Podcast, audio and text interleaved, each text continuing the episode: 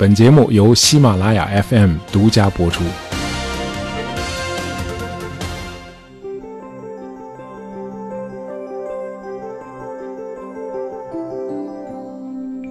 呃，肯尼迪艺术中心相当于美国的国家大剧院啊，它位于华盛顿的西北。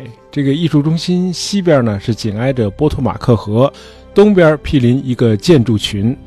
今天看来，这个建筑群的名气啊，丝毫不亚于隔壁的肯尼迪艺术中心啊，因为这个建筑群的名字叫水门大厦啊，它早已经成为丑闻的代名词了。呃，从空中俯瞰，呃，水门建筑群像一个大三角啊，它包括写字楼、公寓楼，还有一座酒店。那我们今天这个故事呢，就要从一九七二年六月十七日开始讲起啊。这天晚上天气很晴朗，呃，空气中泛着一股股暖意啊。威尔斯是一个二十四岁的保安，那么六月十七号这天呢，他负责在水门建筑群巡视。呃，当他走到水门写字楼的这个地下车库的时候，呃，他发现地库通向楼梯的那个门没有锁上，啊，他举起手电筒定睛一看，呃，原来这个门锁的锁芯上贴着一块胶布，啊，这样门就锁不上了。呃，威尔斯心里想，这块胶布很可能是清洁工为了进出方便故意贴在门锁上的。啊，显然是他们下班之后忘了把这块胶布撕掉了，于是威尔斯就把这块胶布给撕掉了，这样门就自动锁上了。威尔斯在建筑群里转了一圈，没发现什么情况，于是他就走过马路啊，他准备到街对面的汽车旅馆去买一杯咖啡。呃，几分钟之后，有五个西服革履的人从水门大厦的酒店里头匆匆走出来，啊，他们走进了写字楼的地下车库，啊，想从地库的楼梯进入写字楼。这五个人都戴着外科医生戴的那种橡胶手套，啊，为了不留下指纹，啊，显然是想干什么违法的勾当，啊，这帮人穿过车库，往楼梯间的那个门走过去了，哎，结果他们发现这个门怎么锁上了？怎么进不去了呢？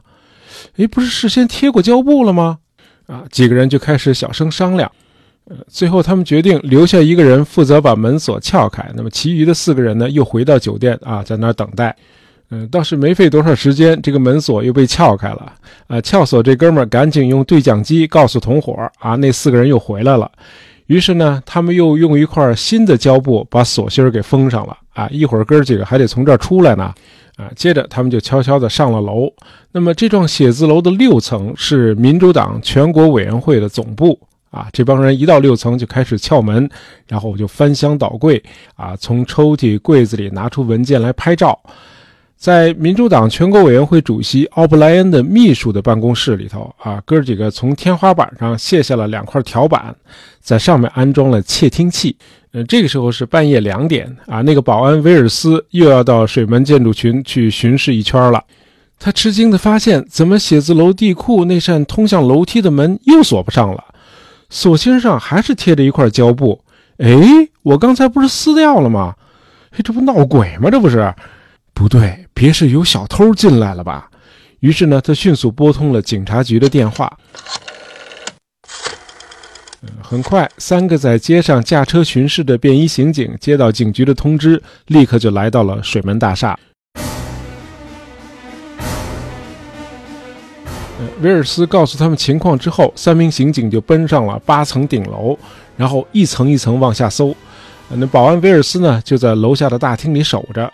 呃，那五个在六层翻箱倒柜的人，还有一个同伙啊。这个人呢，在水门建筑群街对面的汽车旅馆里啊，就是刚才威尔斯买咖啡的那个地方。这哥们叫包德温，他负责在外围望风。啊，他在那家汽车旅馆的一个房间的阳台上，一直盯着对面的水门大厦写字楼。呃，包德温突然看到写字楼八层的窗户里头突然手电光一阵乱闪，接着整个八层的灯全都亮了。鲍德温觉得情况不对头，他赶紧用对讲机通知在写字楼里的同伙：“留神哈，哥几个，八层的灯全都亮了。”呃，过了一会儿，这个鲍德温又发现了新的情况。呃，透过窗户，他看到有三个人已经在六层活动了。那么这三个人呢，全都穿着休闲的夹克，而他的同伙们可都是西服革履啊！坏了，那三个人手里还都拿着枪。这个时候已经来不及了，三名警察冲进房间，大喊：“出来！我们是警察！”啊，警察们意外地发现，缓缓走出房间的不是一个小偷，而是五个人。啊，最让警察们感到纳闷的是，华盛顿虽然小偷不少，但是很少有一帮小偷会清一色的全都穿着西服套装出来作案。呃，警察叫这五个人把手举过头顶，岔开腿，让他们面向墙壁站着。从他们身上，警察搜出了一千三百美元，啊，全是连号的一百元崭新的现钞。啊，这五个人还带着对讲机、照相机和撬锁工具，啊，但是办公室的保险柜并没有被打开。呃，这五个人在警察面前都表现得很顺从，啊，但是拒绝说出他们为什么深更半夜啊溜进民主党全国委员会的总部办公室。那么把他们带到警察局之后，这五个人仍然拒绝回答任何问题。那么他们各自讲述的姓名也都是假的。警察说：“你们可以给你们的律师打电话。”那这五个人也没打。呃，尽管如此，第二天一大早，有两个律师还是神秘的不请自来了。呃，律师告诉这五个人啊，什么都别说哈，很快就会把你们保释出去。当天下午，华盛顿警察局和联邦调查局搜查了水门酒店的两个房间。呃，那五个人在作案之前就下榻在那里。那么，在房间里，警方又搜到了六个箱子，里边有电子监视设备和撬锁工具。啊，还有总数为三千二百美元的一叠连号的一百元现钞。那么，在酒店里搜到的物品中最重要的线索，呃，是两本作案人员的通讯录。这两本通讯录里有一个共同的名字，叫亨特。在其中一本通讯录上，亨特的名字后面还有两个缩写字母 W 和 H。啊，通常这两个缩写字母指的是白宫。呃，当天下午四点，那五个人被带到了华盛顿高等法院。在法官面前，他们不得不讲出了自己的真名实姓。这五个人中有四个是古巴人啊，都曾经受雇于美国中央情报局啊，以前都从事过针对古巴卡斯特罗政权的颠覆活动。呃，那第五个人不是古巴人，他叫麦考德啊，是他们的头儿。呃，这个麦考德是尼克松总统竞选连任委员会负责安全工作的顾问。呃，之所以有这么一个竞选连任委员会啊，是因为一九七二年是美国的大选年，啊，即将干满一届的尼克松总统志在必得。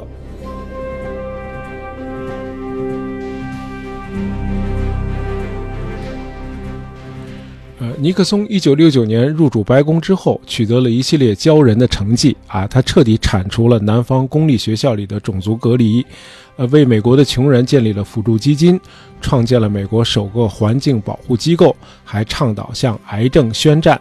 那么在外交方面，1969年，美国政府出台了所谓尼克松主义啊，美国与越南北方开始在巴黎举行秘密会谈。寻求尽早结束越南战争，同时美苏关系也开始出现缓和。啊，尼克松最引以为傲的，也是他总统任期内最富有戏剧性的事件，是他1972年2月对新中国的破冰之旅。尼克松与毛泽东主席横跨太平洋的握手，打破了中美冻结了二十余年的坚冰。啊，这也成为他最重要的外交政策遗产。呃，尼克松相信，只要运作得当，他在一九七二年年底是应该能够击败民主党候选人，再次获选连任的。呃，于是就有了这么一个尼克松总统竞选连任委员会。结果让大家大跌眼镜的是，这个水门事件的主犯麦考德就是这个尼克松竞选连任委员会的安全顾问。哎，那你说这事怎么解释呢？呃，另外，事发之后，警方不是从案犯的两本通讯录里看到了亨特这个名字吗？呃，华盛顿邮报的两位年轻记者于是顺藤摸瓜，查到了这个亨特是为尼克松总统的主要助手科尔森工作的，而且亨特的薪水都是白宫发给他的。呃，六月二十号，华盛顿邮报撰文指出，亨特是中央情报局的前雇员，啊，他也是这次水门窃听事件的主要策划人。接着，两位《华盛顿邮报》的记者又挖出了另一个水门事件的共谋者，这个人叫李迪。这个李迪也是尼克松总统竞选连任委员会的成员。那么到现在为止，所有的线索都指向了白宫和尼克松的竞选团队。呃，这个时候，白宫新闻发言人齐格勒终于出来讲话了。啊，他说，水门事件就是一起三流的入室盗窃行为，啊，不值得白宫对此做出评论。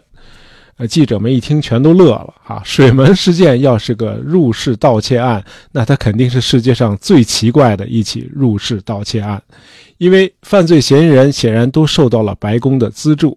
那这时候大伙儿最想了解的是，总统本人有没有参与这件事儿呢？差不多整整一年以后，也就是一九七三年的六月二十五日，在参议院水门事件听证会上，参议员贝克问了那两个著名的问题：在水门事件中，总统都知道哪些情况？他是什么时候知道的？呃，这两个问题后来都得到了答案。然而，在水门事件刚刚东窗事发的一九七二年六月，包括那两个死缠烂打的《华盛顿邮报》记者在内。啊，人们对尼克松总统本人到底有没有直接卷入这起丑闻，还没有一个明确的答案。呃，如果不了解一点尼克松的个人成长历程和他的政治生涯，我们可能很难理解这个水门事件。啊，我们现在就简单介绍一下尼克松的政治生涯。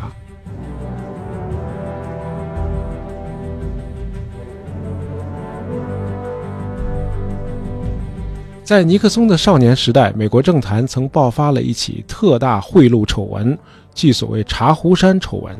呃，当时美国的内政部长富尔接受了石油公司的贿赂，啊，以低价的方式把茶壶山和另外两处美国海军的油矿承租给了石油公司。啊，这事儿喧嚣了整整六年，富尔最后于1931年锒铛入狱。尼克松第一次听到父亲谈起这起丑闻，是在家里的餐桌上。这个时候，尼克松虽然只有十二岁，但是已经立志将来要做一名律师了。他对父母说：“我要做一名老派的律师，就是不接受贿赂的那种。”然而，少年时代信奉的理想主义很快就在他心中荡然无存了，因为他太想获得成功了。尼克松确信，要想取得成功，你就得不择手段。在大学期间，尼克松开始有意识地培养自己的竞争意识。尼克松回忆说，他在大学时期的足球教练是个印第安裔的美国人。啊，这个教练对他说：“只有憎恨失败，你才会取胜。”尼克松一直牢记着这句格言。在杜克大学读完法学院之后，1937年，尼克松在加州成了一名律师。那么，日本偷袭珍珠港后，尼克松参加了美国海军，在海军后勤运输部门服役，他的军衔一直升到了少校。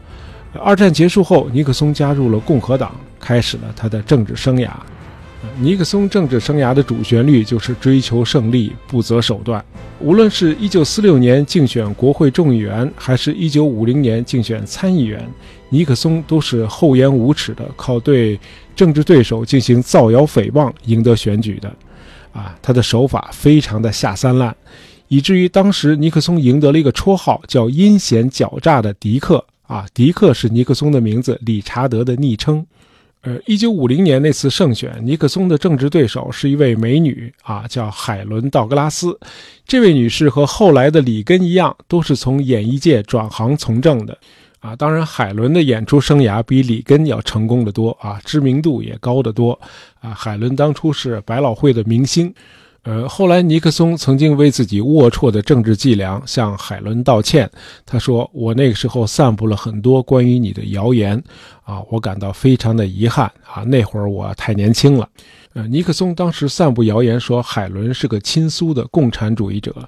嗯，他这样肆无忌惮的造谣，恰恰迎合了啊美国历史上最黑暗的麦卡锡主义狂潮。啊，当时美国参议员麦卡锡啊，这是个极右政客啊，他大肆鼓吹所谓苏联和共产主义威胁，在美国开启了一段践踏自由和无视法治的黑暗历史。啊，很多持不同政见的人士都被扣上了卖国贼和苏联间谍的帽子啊，遭到恶意诽谤甚至迫害。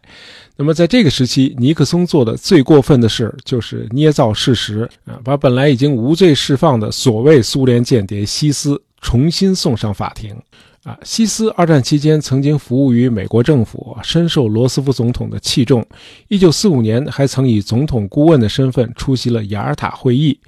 啊，尼克松看到以间谍罪起诉西斯不成功，于是呢就提议法庭以伪证罪重新起诉他。结果西斯被判处五年徒刑。呃，很快，尼克松的反共斗士形象让他在美国政坛得以一路蹿升。一九五二到一九六零年，他作为艾森豪威尔的竞选搭档，两度出任美国副总统。到了一九六零年，他在总统选举中败给了民主党候选人肯尼迪。此后，尼克松一度离开了华盛顿，回到了加利福尼亚。他重操旧业，又当上了律师。一九六六年，尼克松又卷土重来。啊，终于于一九六八年成功的当选了美国第三十七任总统。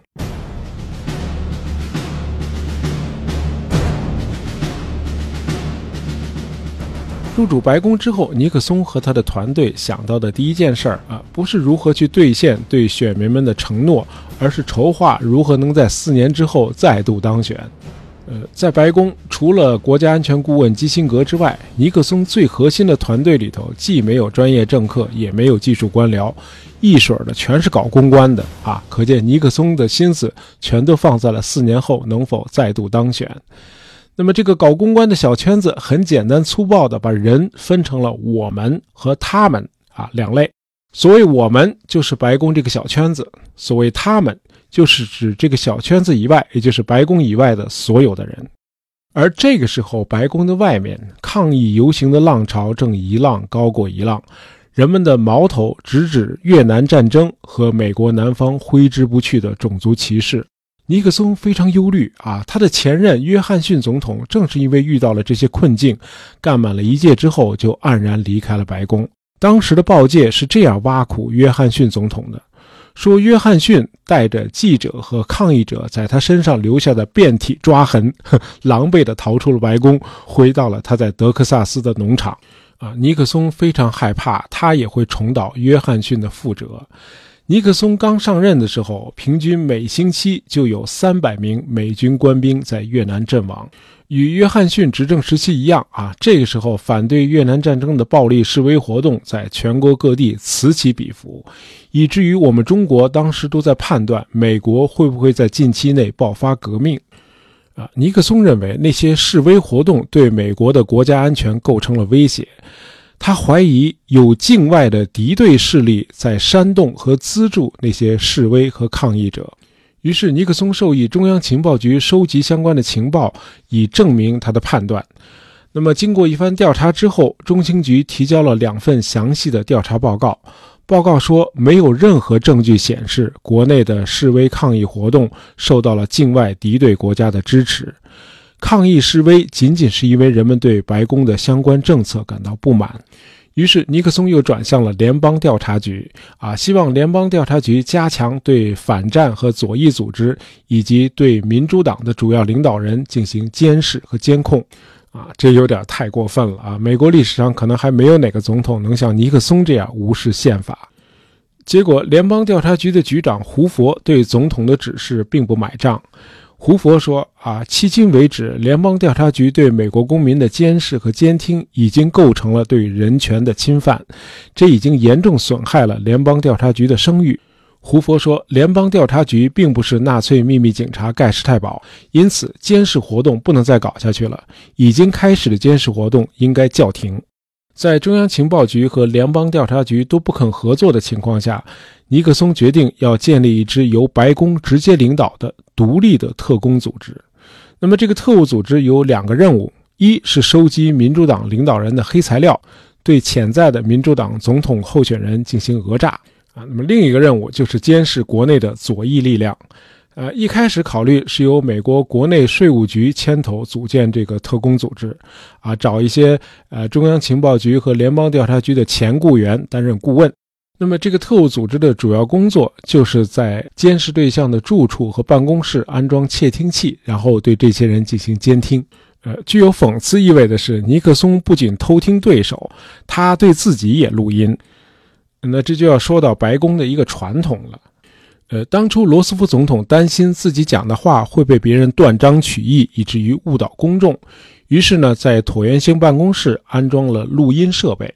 呃，就是说，半个世纪以来，白宫的主人一直对自己的谈话和电话进行录音。那么，尼克松上台之后，不仅在椭圆形办公室，在白宫的会议室和一些行政办公室也都安装了可以自动激活的录音系统。